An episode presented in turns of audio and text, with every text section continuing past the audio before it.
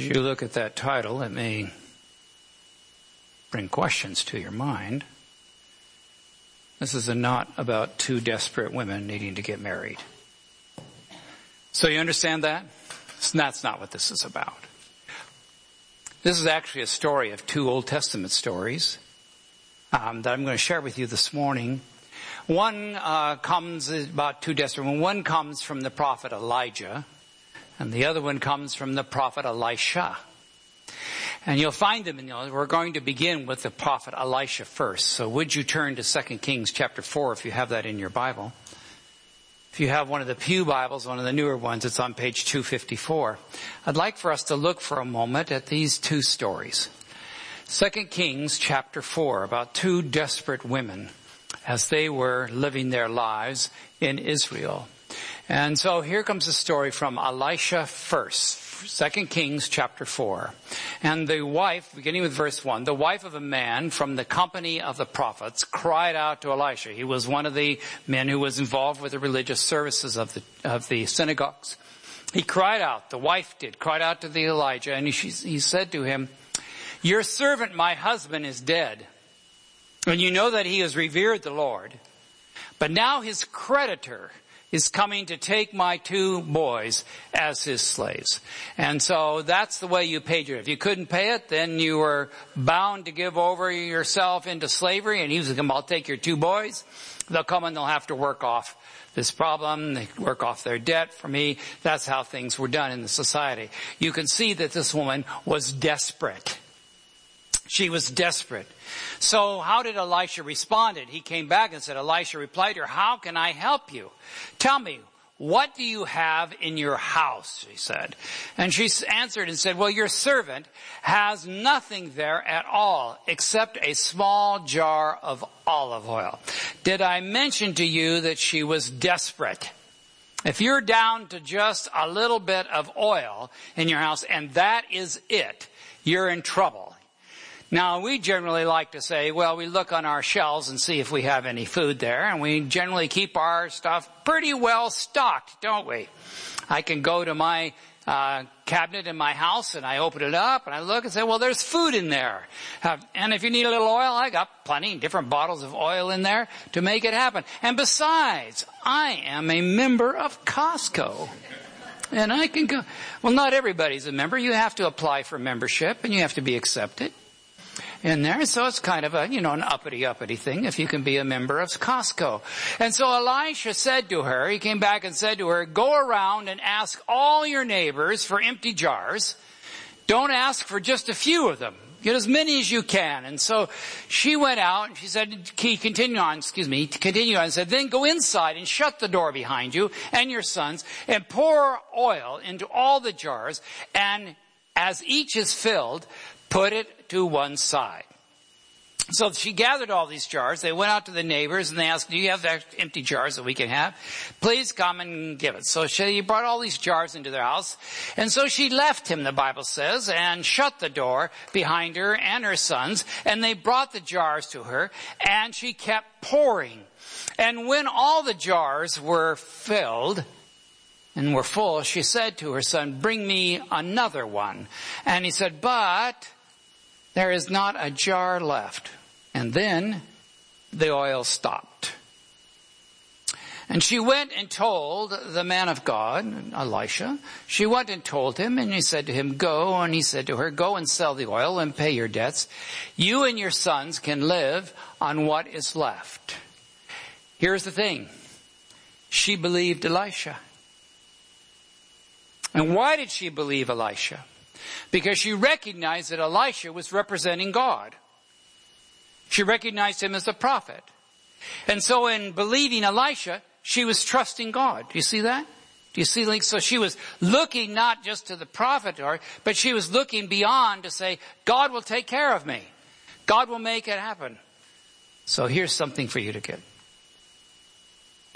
I want you to get this. God loves to pour oil out of an empty jar.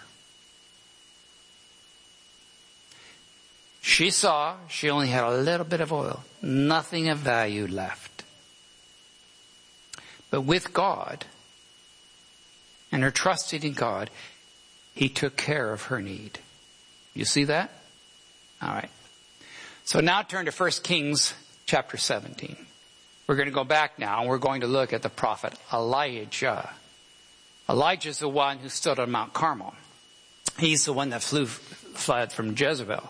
Well, before that, there was a great famine in the land caused by the Lord to get Ahab to come back to him, to come back and realize that God is in control, not Jezebel. Jezebel was a daughter of a pagan king. And when she came and was married to Ahab, she brought with her Baal worship. And God was having this contest between God and Baal. And they were, people were trying to decide if you've been familiar with the story. And so that was what was going on. That's the background of the story of what we're going to look at. And then the word of the Lord came to him, to Elisha, Elijah, excuse me, came to Elijah and said, go at once to Zarephath and in the region of Sidon and stay there. I have directed a widow there to supply you with food. So he was hungry. Now notice that words. I have directed a widow there to supply you with food. Here's what happened. When you were a widow and you lost your financial support and you didn't connect with the family, you had no income. You had no property. You had nothing. You had to be married into the family. You had to have some link. So having a heritage was extremely important. So he's directed to go find this widow who's lost her support. He's going to find her and to, and to ask her, and he's already said, I've directed her to give you food. Oh, really? Verse 10. So he went to Zarephath, and while, when he came to the town gate, a widow was there, gathering sticks. And he called to her and asked, would you bring me a little water in a jar so that I may have drink? Who else in the future would ask, go to a place, stand there at the city gates in the city, in the well, and ask for water? Wasn't it not Jesus himself? who went and asked this woman, please draw water. So he was saying, can you please bring me some water? I would like that. So he's speaking to her. She recognized immediately this was Elijah because he had the cloak on him, if you're familiar with the story. She knew he was the prophet of God. She knew that who he was when he came up to her. He was famous. And so he came up and he asked her for water. And so she said to him, as uh, she was going to get to call water and bring him, please bring me a piece of bread, he asked. And she returned and said, as, the, as surely as the Lord God lives, she replied, I don't have any bread only a handful of flour in a jar and a little olive oil in a jug. And I'm going to gather a few sticks to take home and to make a meal for myself and my son that we may eat and do what? And die. This is the second woman who's desperate. Very desperate. I mean, you're looking at dying. This is your last meal. And Elijah said, don't be afraid. Go home and do as you have said. But first, make a small loaf of bread for me and then make something for yourself and your son. Go home and make a small loaf of bread for me first. How do you like that? Doesn't that sound a little bit like Elisha is being a little bit selfish? Go make the loaf for me first. Hey, I only have this little bit for me and my son. We're going to, you don't look, Elijah, like you're going to die. And you're asking me to first take that and make for me to bring to you the bread. Jesus said, seek first the kingdom of heaven and his righteousness, and then what happens? All will be added unto you. Seek ye first the kingdom of heaven. So she goes on, and for this is what the Lord God says. He said, the jar of flour will not be used up and the jug of oil will not run dry until the day the Lord sends rain on the land. See, they were in that drought. So he gave her a promise. You go do as I tell you, and the Lord will take care of you. So, she went away and did as Elijah had told her. So there was food every day for Elijah and for the woman and her family. For the jar of flour was not used up and the jug of oil did not run dry in keeping with the word of the Lord spoken of by Elijah. What a story. Took care of her need. You see, she believed Elijah. And why did she believe Elijah? Because she knew he was representing God. And therefore she believed God through Elijah's word would take care of her. Second lesson we get from the first one. We looked at the first one and we saw that God loves to pour oil out of an empty pot, didn't we?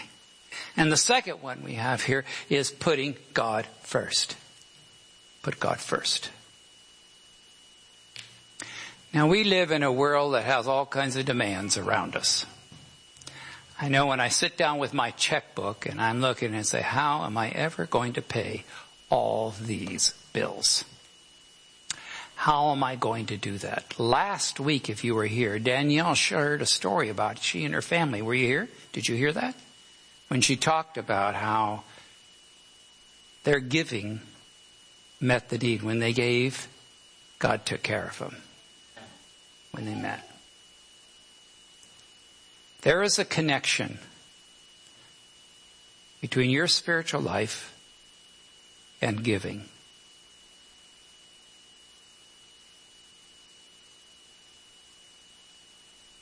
We had talked last month about faith, about reading our Bible, about prayer, about sharing our faith.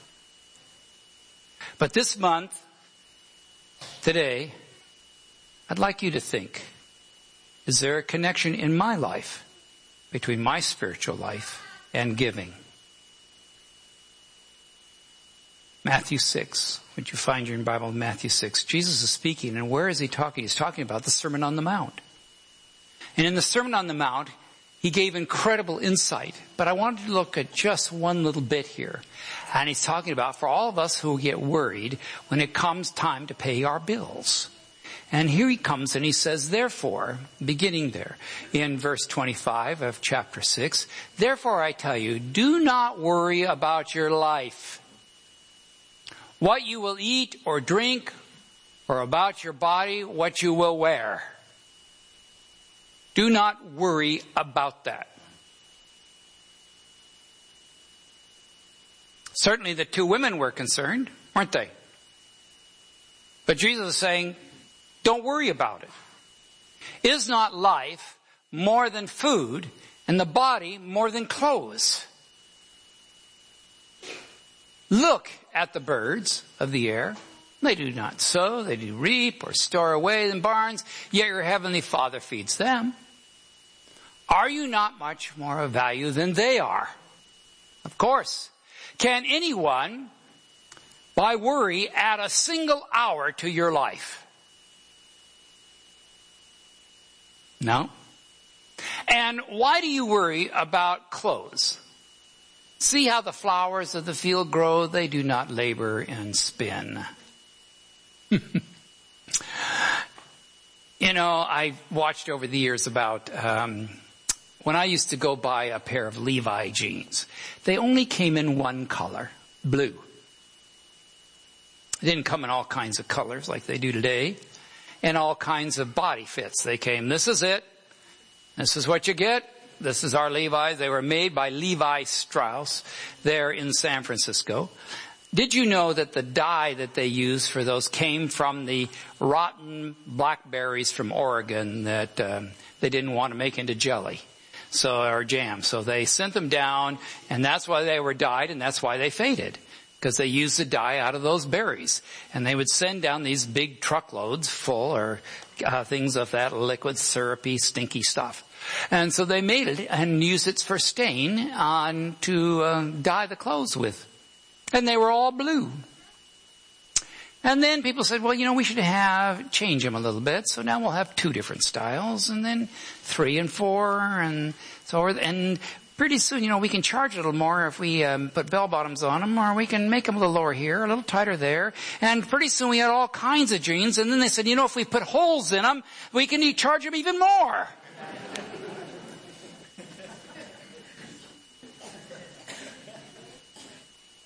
pretty soon, a $25 pair of jeans is $250 because it has somebody's name on it with holes in it. I was looking at the guy and he said, would you be interested in these jeans? And I said, no. No, I'm not interested in those. And Jesus says, why do you worry so much about it? Why are you so concerned about it? Now a little bit of truth about giving. First, I have to give you my disclaimer. Okay? Need a disclaimer here. I want you to hear me carefully. I do not know what any of you are giving.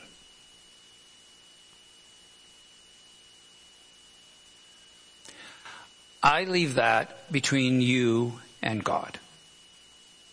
Okay? So I never go and ask Shirley, Shirley, could you open your books? I want to see what the people in my church are doing. Uh, I don't know if she'd let me, but I will not ask anyway. I ask her how we're doing as a group with everybody together. I think that's a fair question, isn't it? Say if we're all together. But individually, I do not know what you are giving. I will not ask what you are giving. If I find out, it's because you have told me. And I don't write it down. Because that's your gift to God, not to try to impress or not impress me. It also leaves the door open for me to say some things to all of you and know that this sermon is not putting guilt on you because I know something about you. Okay? Is that fair? So that you know I do not know what you are giving. On purpose. Because I want to leave that between you and God. But the reality is that God loves a cheerful giver. He loves it when you give, open your heart, and respond to Him. Now, one of the realities is that the Lord asks us to return 10% or a tithe to Him. There's a, there's something of value there. That tithe is used to support the ministry, to support the pastor. Now, all the tithe that's turned into this church, just to make clear, I don't get. We could make that arrangement though, couldn't we? No? No. So, I don't get to keep all the tithe that's turned into this church.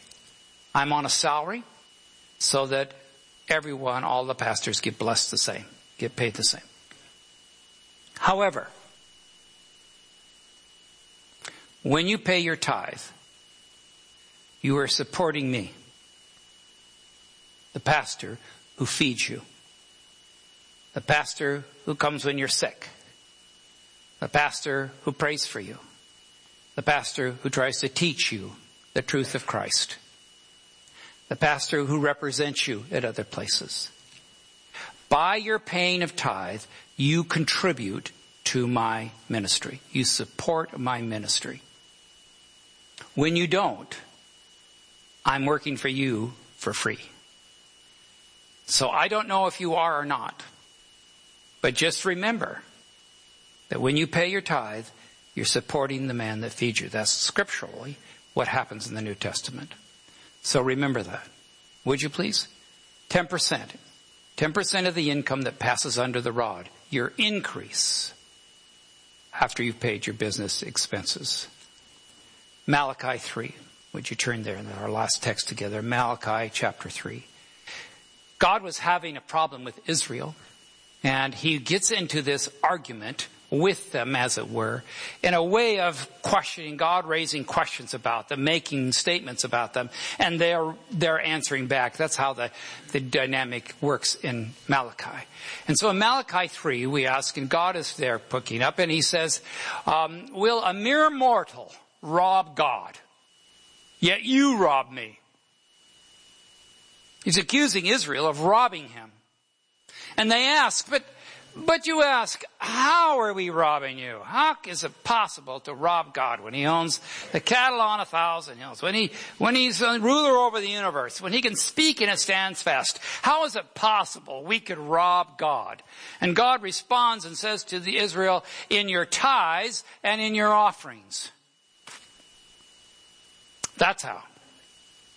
And they're going, oh, how could that possibly be? How could that possibly be? And they said, if you would bring the whole tithe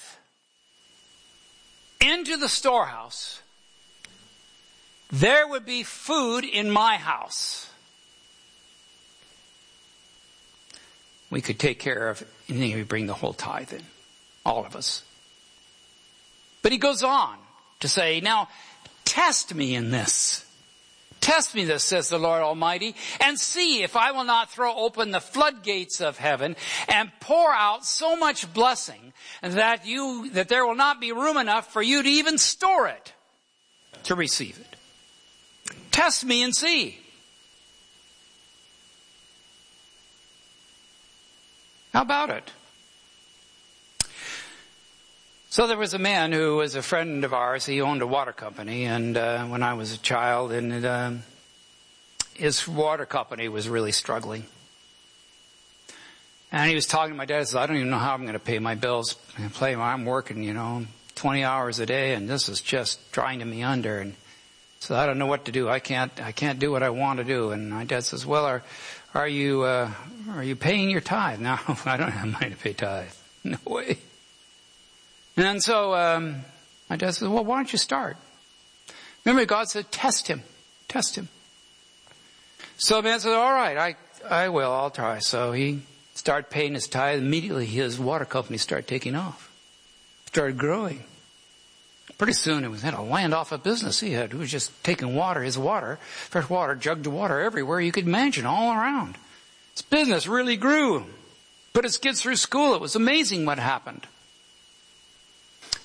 And then his water company, as he got older, his kids got away from home and everything, all of a sudden his water company started going down.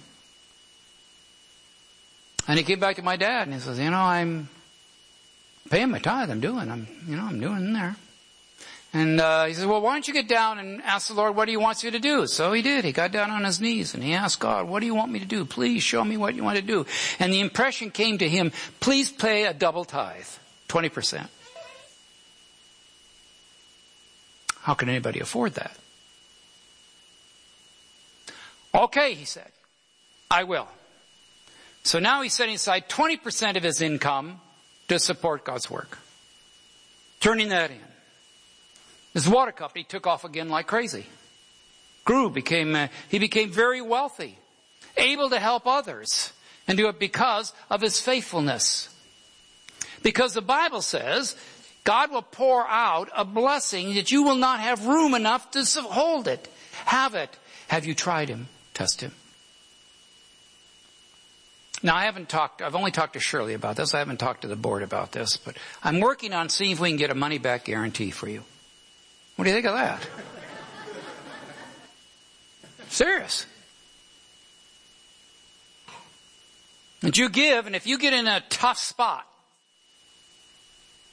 You've given and you're in a tough spot and you wish, I wish I had that money back so that I could pay this or something came up. I think I'm going to talk to the board, and see if we can work this out. The only hitch is we can't do it after we've given a tax that receipt to you. That the hitch. But there are little details. But I did this at a church of 1,200 members. Money back guarantee. Great. Nobody ever asked for their money back. Why? Because God blessed them. You see? You see? Because you see, God loves to pour oil out of an empty pot.